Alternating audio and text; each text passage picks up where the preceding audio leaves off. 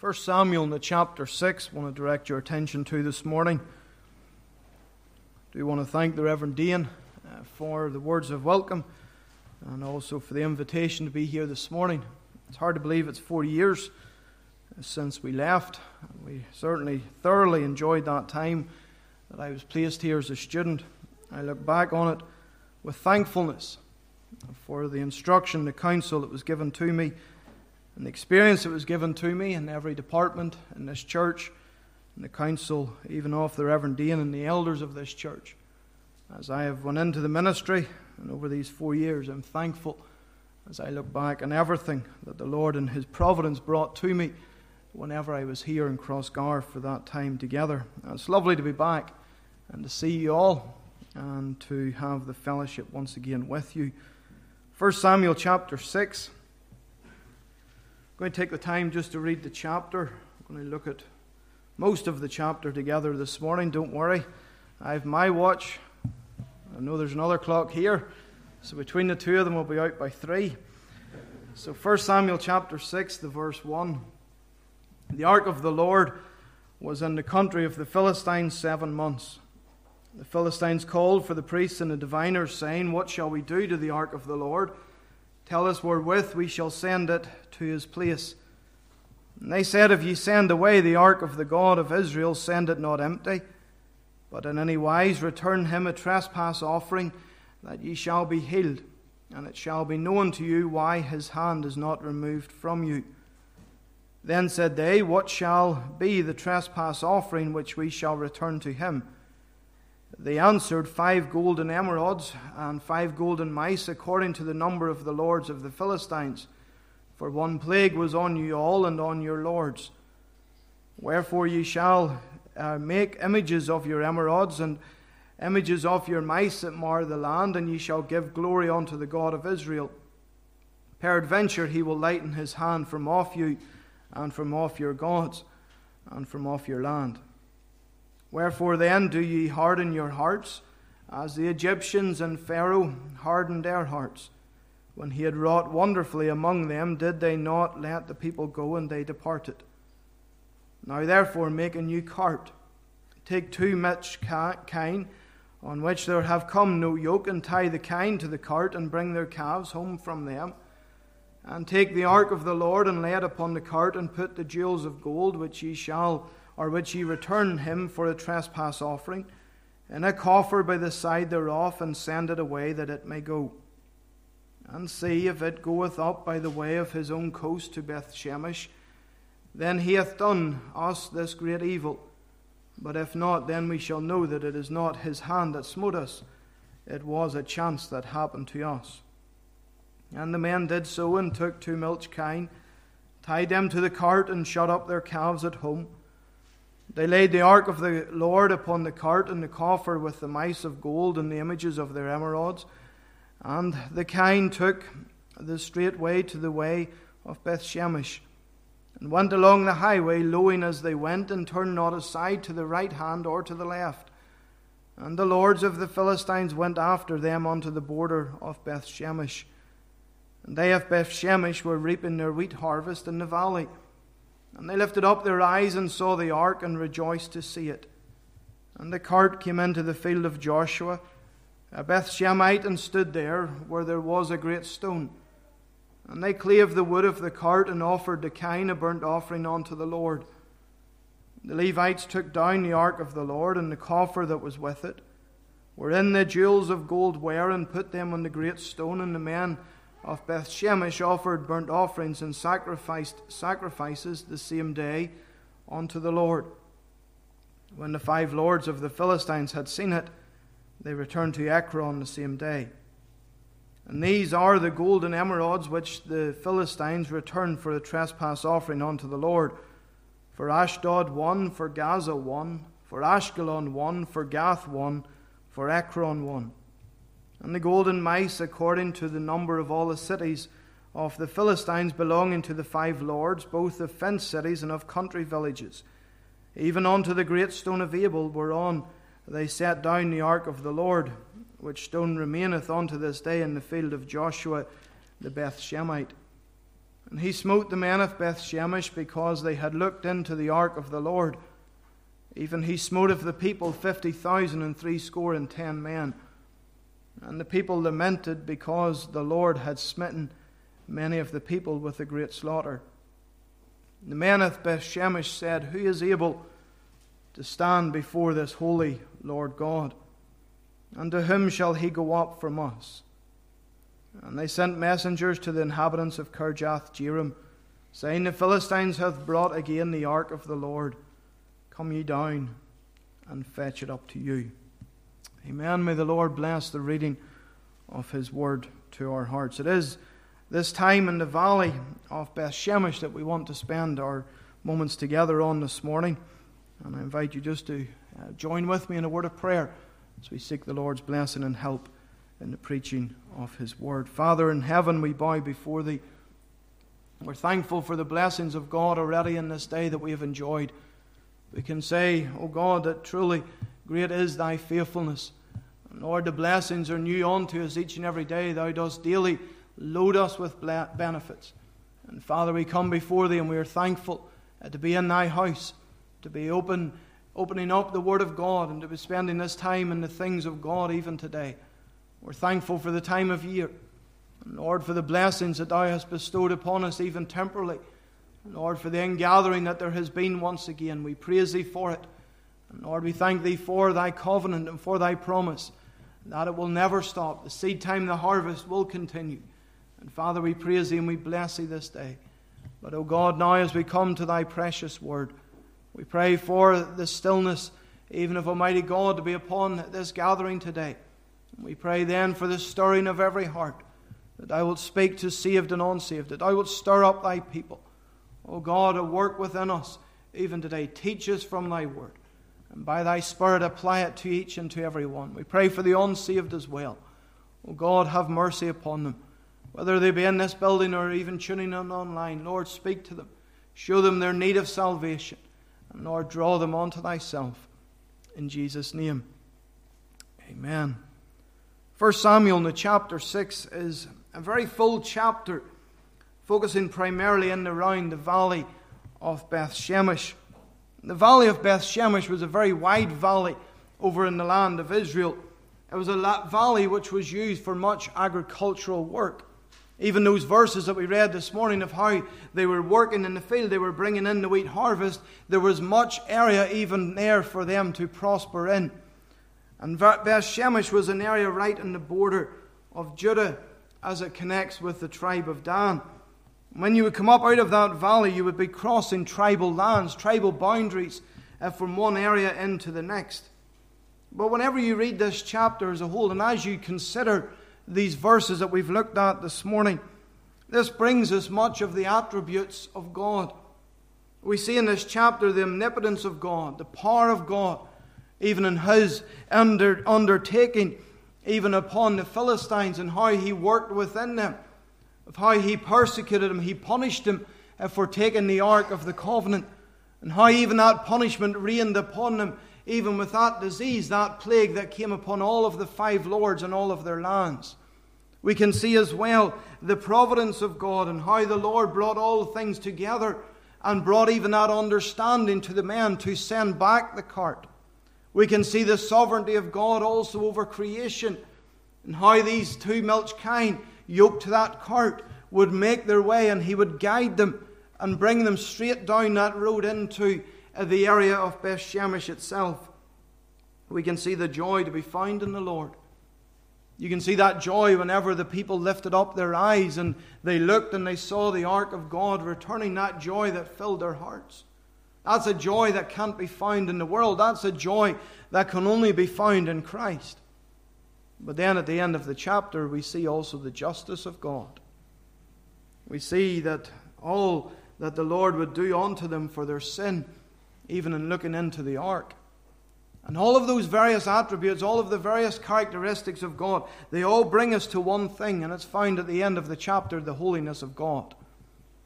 God is a holy God. And that was something the Philistines had been learning even over those last seven months. They thought they could bring the ark of the Lord. The ark of the Lord was uh, that visible sign of the presence of God amongst his people. And they thought that they could just bring the Ark of the Covenant into the house of Dagon. They thought that their God was as good, if not greater. And so they brought this trophy in their mind, the Ark of the Covenant, and they brought it into their house of their God. And they had learnt much. Because when they brought the Ark of the Covenant in, Dagon fell before it. They set their God up the next day. Dagon fell again and he smashed to pieces. You see, there is only one true and living God. It doesn't matter how many religions there may be, it doesn't matter how many gods each religion may have. There is only one true and living God. And He is the one who is in control of all things. And whilst the Ark of the Covenant remained in the land of the Philistines, they were smitten. God punished the heathen people in Ashdod in Gath and in Ekron. And even the attention now as we turn to the valley of Bethshemesh, even though you can think much upon well, what is happening with the cart and the cows, what is happening with the harvest and the harvesters, what is happening is that that God is in control. That's important to remember in this day. God is in control of everything. You might look out in the world, you might see what is going on in the world, and you might think, well, what is going on? God is on the throne. God is in control of all things. And even though it was a valley time, and you think of the valleys in your life, you think of the hard times that the valleys may bring you. And yet, in those valleys, we learn more of God. We're brought to the valley of Bethshemesh to learn who God is. We're brought to the valley of Bethshemesh to learn how special, how wonderful, how powerful a God we have. There are three things I want to leave with you, even as we bring our thoughts, even this morning from the valley of Bethshemesh. Verses 3 to 12, you have the return of the ark. You have the return of the ark. Those verses that we read together brings us to the reality that the Philistines wanted rid of the Ark of the Covenant. There was a great delight whenever they had first captured it in battle. There was great delight. They had been victorious. They captured this great trophy, this great prize. They had brought it back to their house of Dagon. But then, when he was smashed to pieces, and then as well, whenever they were afflicted with the hemorrhoids in the private parts, chapter 5 and the verse 9 tells us they had no desire for the ark to remain. They had no desire to be there. They had no desire to have that presence with them. But they had no desire for the Israelites to have it either. At no point did they simply contact the Israelites and say, Come and get it. At no point did they contact the elders and the rulers of the land of Israel and say, Your trophy, your prize, your ark, come and take it back. We don't want it. They didn't want it, but they didn't want the Israelites to have it. Indeed, it's clear they do everything they can to hinder the ark's return. Two heifers that have never been yoked to a cart, two heifers that have just given birth to calves are separated from those calves. They're put onto that cart to pull it, and they're just simply sent on their way. There's no one to lead them, there's no one to drive them, there's no one to guide them. And their calves are locked up back in the barn. And I'm no farmer, but I know there are farmers here in this congregation, so I'd need to get this right. Cows that have just given birth to calves are full of milk. The one thing they're looking at is their calves to get rid of the milk to feed them. And immediately these calves are separated from their mothers. The heifers are put to this cart and they're told, you just go. None of this should have worked. And the Philistines didn't want any of it to work. They didn't want the ark to be returned. And yet the two cows just started walking. They're lowing as they go. They're calling for those calves. And of course, the calves are locked up, but they're calling. And yet they don't turn to the left. They don't turn to the right. They don't turn round and go back looking their calves. They keep plodding forward. Everything about this is wrong. But yet, humanly speaking, we can't explain it apart from simply to say God did it. God brought that ark back with those two cows pulling it the entire way up the road. Not one to encourage them, not one to drive them, not one with a stick beating them along, making sure they go up the road, no one to lead them, nothing of encouragement at all. And yet they walked straight up the road out of the Philistine lands and straight into the Israelite lands, straight into the, the village or the valley of Bethshemesh, straight into the field of Joshua. And then they stop.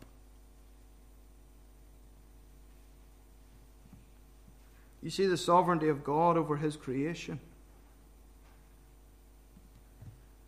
You see His power, His control over every detail. There's not one part of that episode is outside of God's control. There's not one aspect or not one moment that those cows are left unhindered, and there's not one moment where the Lord is not having his hand upon even those cows and bringing them every single step until they reach Beth Shemesh. There's not one part of it the Lord leaves up to chance or leaves up to that human desire. Rather, every single part, God is in control. God works a miracle. In spite of the obstacles, in spite of the difficulties that the world raised, God overruled every single one of them. You know, when I think of that, what a confidence that brings to me as a child of God in prayer. Because each one of us have prayer requests, each one of us have burdens, each one that is saved has those desires upon our heart, and we have those prayers that we bring before the Lord. And maybe we're looking at a loved one and we're thinking that loved one is so far down the road from the Lord. That loved one of mine is in such a dark place. And there'd need to be about a hundred different obstacles removed before they would ever come to the Lord. There would need to be a hundred different things to change before they would ever even consider coming to the house of God. Or maybe it's a loved one and it's their health, and you're thinking to yourself, my loved one is just heading in one direction. The health is heading further and further south, and it's so strong against them and it's so hard upon them. And you maybe think, you pray, you think to yourself, I don't know if it's going to change anything. I don't know if God can intervene in this one. I don't know if my loved one is, is able to be saved. I don't know if my loved one's able to be cured. And yet, God and His providence can do all things. See, we come before a God who's a God of impossibilities. With God, all things are possible. Let me encourage you, child of God, uh, today, if you have burdens upon your heart, and you have those burdens that you've carried and maybe unknown to everyone else here, but there's something that's breaking your heart inside. And you've looked at it through the human spectacles and you've said it's just getting worse and it's getting to the point of no return. Look to the Lord in faith. Trust Him for every single part of it. No whenever it says all things work together for good. No whenever it says, My God shall perfect that which concerneth thee. That's every single detail. The Lord doesn't just work all things to good, He works every single detail of every single thing for good. The Lord's control over your life and over your needs is perfect. And He controls every part of it. And He can overrule and rule and over in every single part of it. Nothing is impossible when you come to Christ. You look again at the field that even the little detail of the field that he comes into, the verse 14, it says, The cart came into the field of Joshua. And there it stopped. Joshua, of course, is the Old Testament name for Jesus. There's a lovely little picture there. Out of all of the fields, all of the different divisions that there are in that great wide valley of Beth Shemesh, the cart walks into the field of Joshua and stops in Joshua's field. Very simple little application. When you come to the Lord Jesus Christ and you remain there, you rest on Him. You stop there and don't wander to anyone else. You stay with Christ.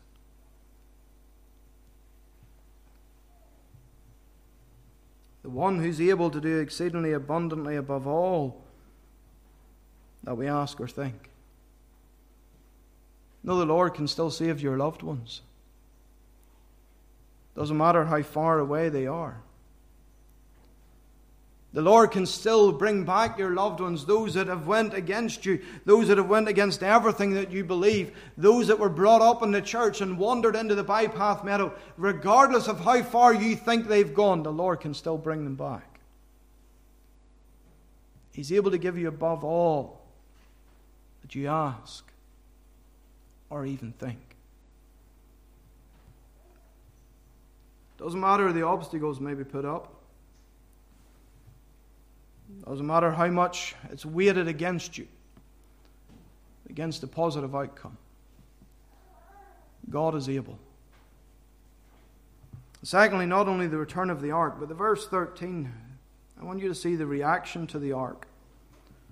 Because it tells us they of Beth Shemesh were reaping their wheat harvest in Naphtali. They lifted up their eyes and they saw the ark and they rejoiced to see it. You know, it struck me as I looked at this passage. The people of Beth Shemesh were working when the ark was missing. Seven months without the ark of the Lord. Seven months without that which was the visible presence of God in their midst. Seven months whenever the ark was in the Philistine lands. Seven months whenever they were separated. And what were they doing? busy with harvest. What were they doing? Doing the manual work and only the manual work. That was what was filling their time. That was what was filling and taking their energy and filling all of their thoughts and all of their meditations. It was simply this the busyness of life. And all they were interested in was in the field, working hard, making money, bringing in the crops. Not missing the presence of God. Now, I wondered to myself as I read this passage, I wondered, did the Israelites at any stage, did they send out an envoy? At any point, did they make contact? Did they send out an envoy and say, We desire to have our ark back. Would you give it, please? At any point, did they say, Right, we're going to have a covert mission. We're going to send out our best soldiers at night time, and we're going to encourage them and command them even to go down into the Philistine land and seek to bring it back? At any point, did they do anything? Did they make any effort for the presence of God to come back? The presence of the Lord was missing. They just carried on with life. They did their harvest. Now, that's sadly the testimony of many Christians today. The presence of the Lord isn't as it once was in this land. We saw it again even recently there in the census. Every single Protestant denomination in Northern Ireland, their numbers are going down. Every single one. Thousands upon thousands are going away from the church. Thousands upon thousands are turning away from the things of God. The presence and the outpouring of the Holy Spirit upon our land is not what it was in former days. The presence of God is not to the forefront as it once filled the houses, as it once filled the churches, as it once filled the communities. And what's God's people doing?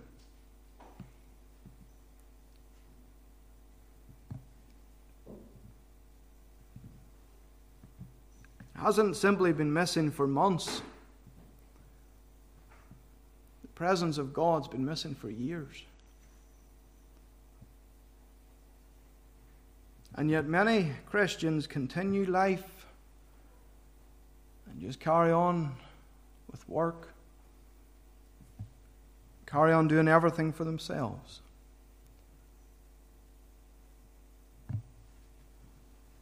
And many Christians today are actively seeking the return of the Lord. The priority of the Israelites in that day was their harvest. We need to bring in our food. We need to get the crops in because then we can provide for our family for the remainder of this year. And then we can also, what is excess, then we can sell it. We can make a bit of money. They were so focused upon their own welfare and their own lifestyles and their own uh, financing of themselves that they set aside God. And they set aside His presence.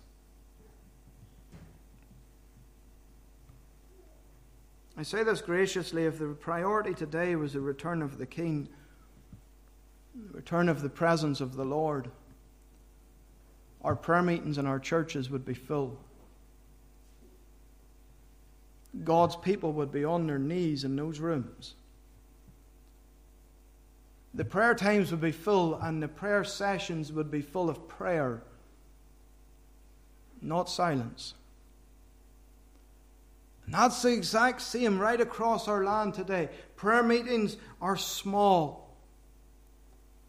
Individuals that once gave themselves to the place of prayer now only come every so often. Individuals that used to pray in every single prayer meeting and come in and even plead and maybe even cry in the prayer meetings and pray, cry and plead with the Lord for their loved ones. No longer do they come, no longer do they pray, no longer do they cry. God's presence is gone. God's people just carry on.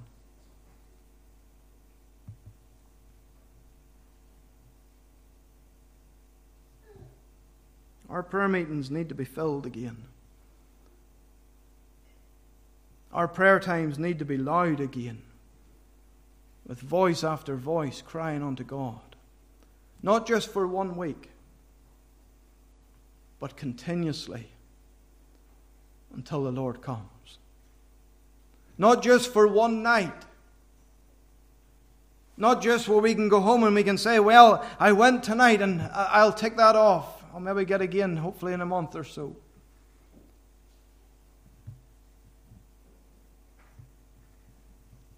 But you know, as I read on in that verse 13, says they of Beth Shemesh were reaping their wheat harvest in the valley, and they lifted up their eyes. Do you know whenever they realized the ark was returned? When they took their eyes off themselves and off their work, and they looked up. You know, in this day in which we live, things are hard. I'm not denying it.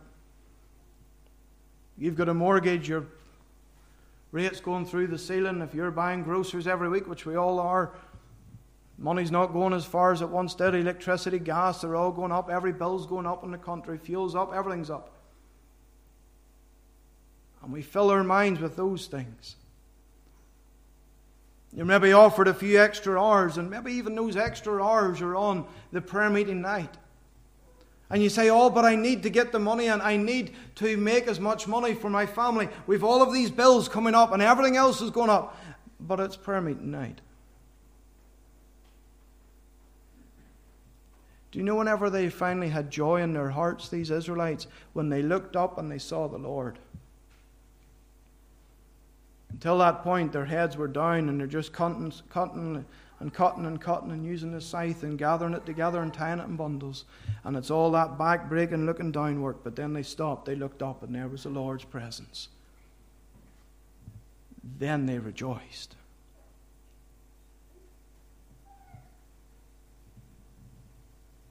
What does it say in 2 Chronicles 7:14? If my people which are called by my name shall humble themselves and pray and seek my face, turn from their wicked ways, then I will hear from heaven and will forgive their sin and will heal their land.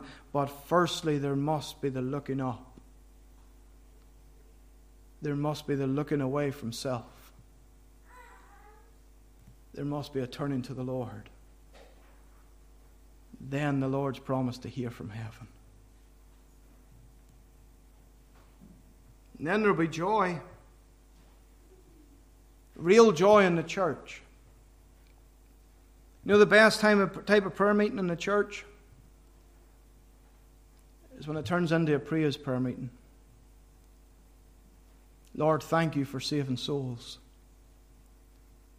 Lord, thank you for bringing in my daughter, my son. Lord, thank you for bringing in my husband, my wife. Lord, thank you for saving.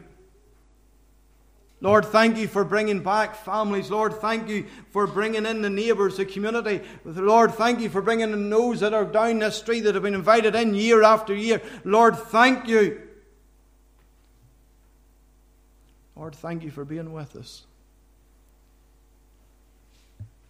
What Psalm 85 says in the verse 6? Wilt thou not revive us again? Why? That thy people may rejoice in thee. See, when your eyes are upon the Lord, you give your heart to the Lord. You seek first the kingdom of God. I find that very interesting that the Lord put in that word first.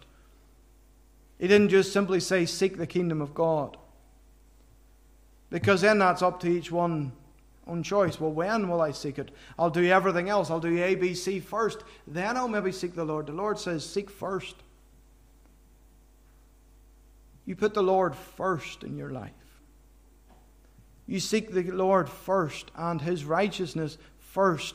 Then all these things shall be added unto you. Wilt thou not revive us again? Why? That thy people may rejoice in thee.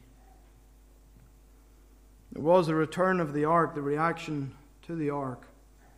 But then, thirdly and finally, the verse 19 the reckoning because of the ark. Tells us that the Lord smote the men of Bethshemesh because they had looked into the ark of the Lord. Even he smote of the people fifty thousand threescore and ten men. The people lamented. Verse 20, the men of Bethshemesh said, Who is able to stand before this holy Lord God? No, in one sense, it's amazing midst of such joy could come such sorrow. After all, the return of the ark was a miracle of God and how it happened. It caused great joy amongst the people. Well, then, how does joy turn to judgment? It's clear, you know, that God had blessed in spite of them. That's what the Lord so often does. The Lord blesses in spite of us because there were the people they're working just at their own uh, their own manual work. They're working at their harvest and yet then the lord chose to bless them. The lord blessed them in spite of what they were doing.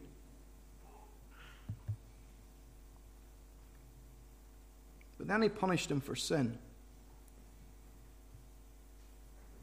And it wasn't just a one-off sin. If you go down and you look into these verses in chapter 6 there are a number of sins they offered the two heifers as sacrifice, it tells us in those verses.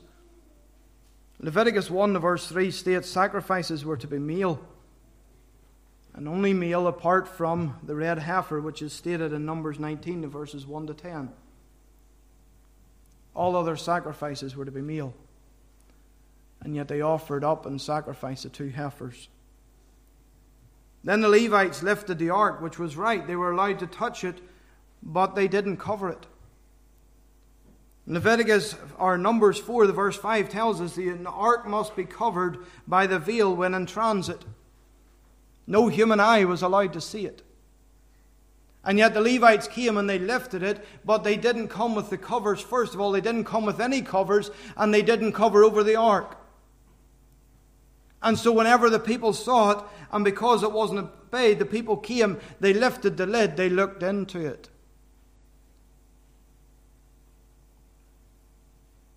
They saw what they should not.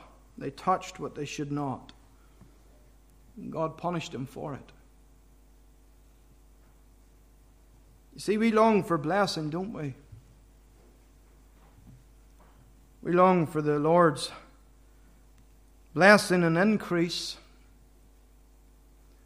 But always remember, it must be done God's way. That which God has set in His Word cannot simply be set aside just because we're having a good time. just because we see a bit of an increase or just because even the temptation is there. You know, if you change this in the church, you get more people in. If you did this in the church, you get more people in. If you stop doing that certain thing in the church, you get more people in. God's word is very clear. You cannot set aside the things of God and commanded by God just to enjoy a blessing. In those times when God's presence is real in our midst, those times when God's presence is real in the community, it does not suddenly give us a license to change how we worship. It does not suddenly give us a license uh, to choose what we seek to obey in God's Word and we can just set aside other parts of it. God's Word is there from Genesis right through to Revelation to believe it all, to obey it all.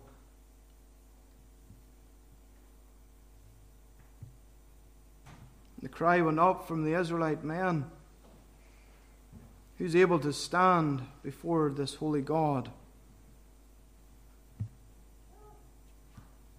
No, even child of God, we need to be mindful, be remembered every so often, if not daily, of who we are in Christ. We're sinners saved by grace. It does not give us licenses to do what we want. Does not give us the ability to choose to pick and to leave off certain bits, God is still a God of holiness. He still hates and abhors all sin. And even in the times of blessing, whenever the Lord's hand is upon us and we can sense the Lord's nearness and we can sense the Lord's blessing, it does not simply bring us to a point where we're no longer sinners saved by grace. We're always only sinners saved by grace. God's word is there for us to follow. He seeks our worship in the way that He has laid out in Scripture. But I finish with this thought to the unsaved. Whenever you look at this passage, you look at what the Lord did, even in justice to His own people. You look at the cry of verse 20 who is able to stand before this holy Lord God? I asked you on Save today, you consider where you are. You consider who God is. I thought of this recently. We had a number of protests, one in Omagh and one in Cookstown, because our church is halfway between both we sought to support the two local churches, two pride events, one in Cookstown, one in Omagh. Of course, in these days, all they are about and all they bring is, oh, it's love, love, love. God's a God of love, He'll accept anything. But after the Queen passed away, we preached in Isaiah 6. You know the angels in heaven with their six wings? Two wings they cover their eyes, two they cover their feet, and two with they fly with. There's only one word, one characteristic of God that every angel in heaven speaks about. And it's His holiness. The thought with the wings over their eyes is such as the holiness of God that even the angels are covering their eyes. They cannot look upon it. And the thought is given, those wings are there, and they're simply, as it were, just peeking. They're little glimpses towards God, and they're looking and they're seeing God is holy. And they're covering up their feet so that their feet do not bring any disdain or disrespect towards God. And the cry goes up in heaven Holy, holy, holy Today, men and women across our land think they can stand before a holy God. God will accept them. Because God's a God of love. God is a God of love. But His love comes through and from the base of a holiness that is unchangeable. And here were these Israelite people. They came and they thought to themselves, oh, look, we're so happy. They looked into that of the ark of God. The Lord smote them. My friend, even if you've only one sin in your life, it's enough, it's enough to separate you from God. Who can stand before a holy God? No one. But we don't stand before a holy God because each one that is saved stands in Christ before a holy God. And it's Christ that makes us able to stand, makes us able to draw near. My friend, this morning, if you're outside of Christ, and the reality is you cannot stand. And so I plead with you today to run to Christ, to give your life, to surrender your all. The Lord has promised to save, to cleanse, and to keep. Then and only then can you come before a holy God. May the Lord bless His word to our hearts this morning. I'm back to the Reverend Dean.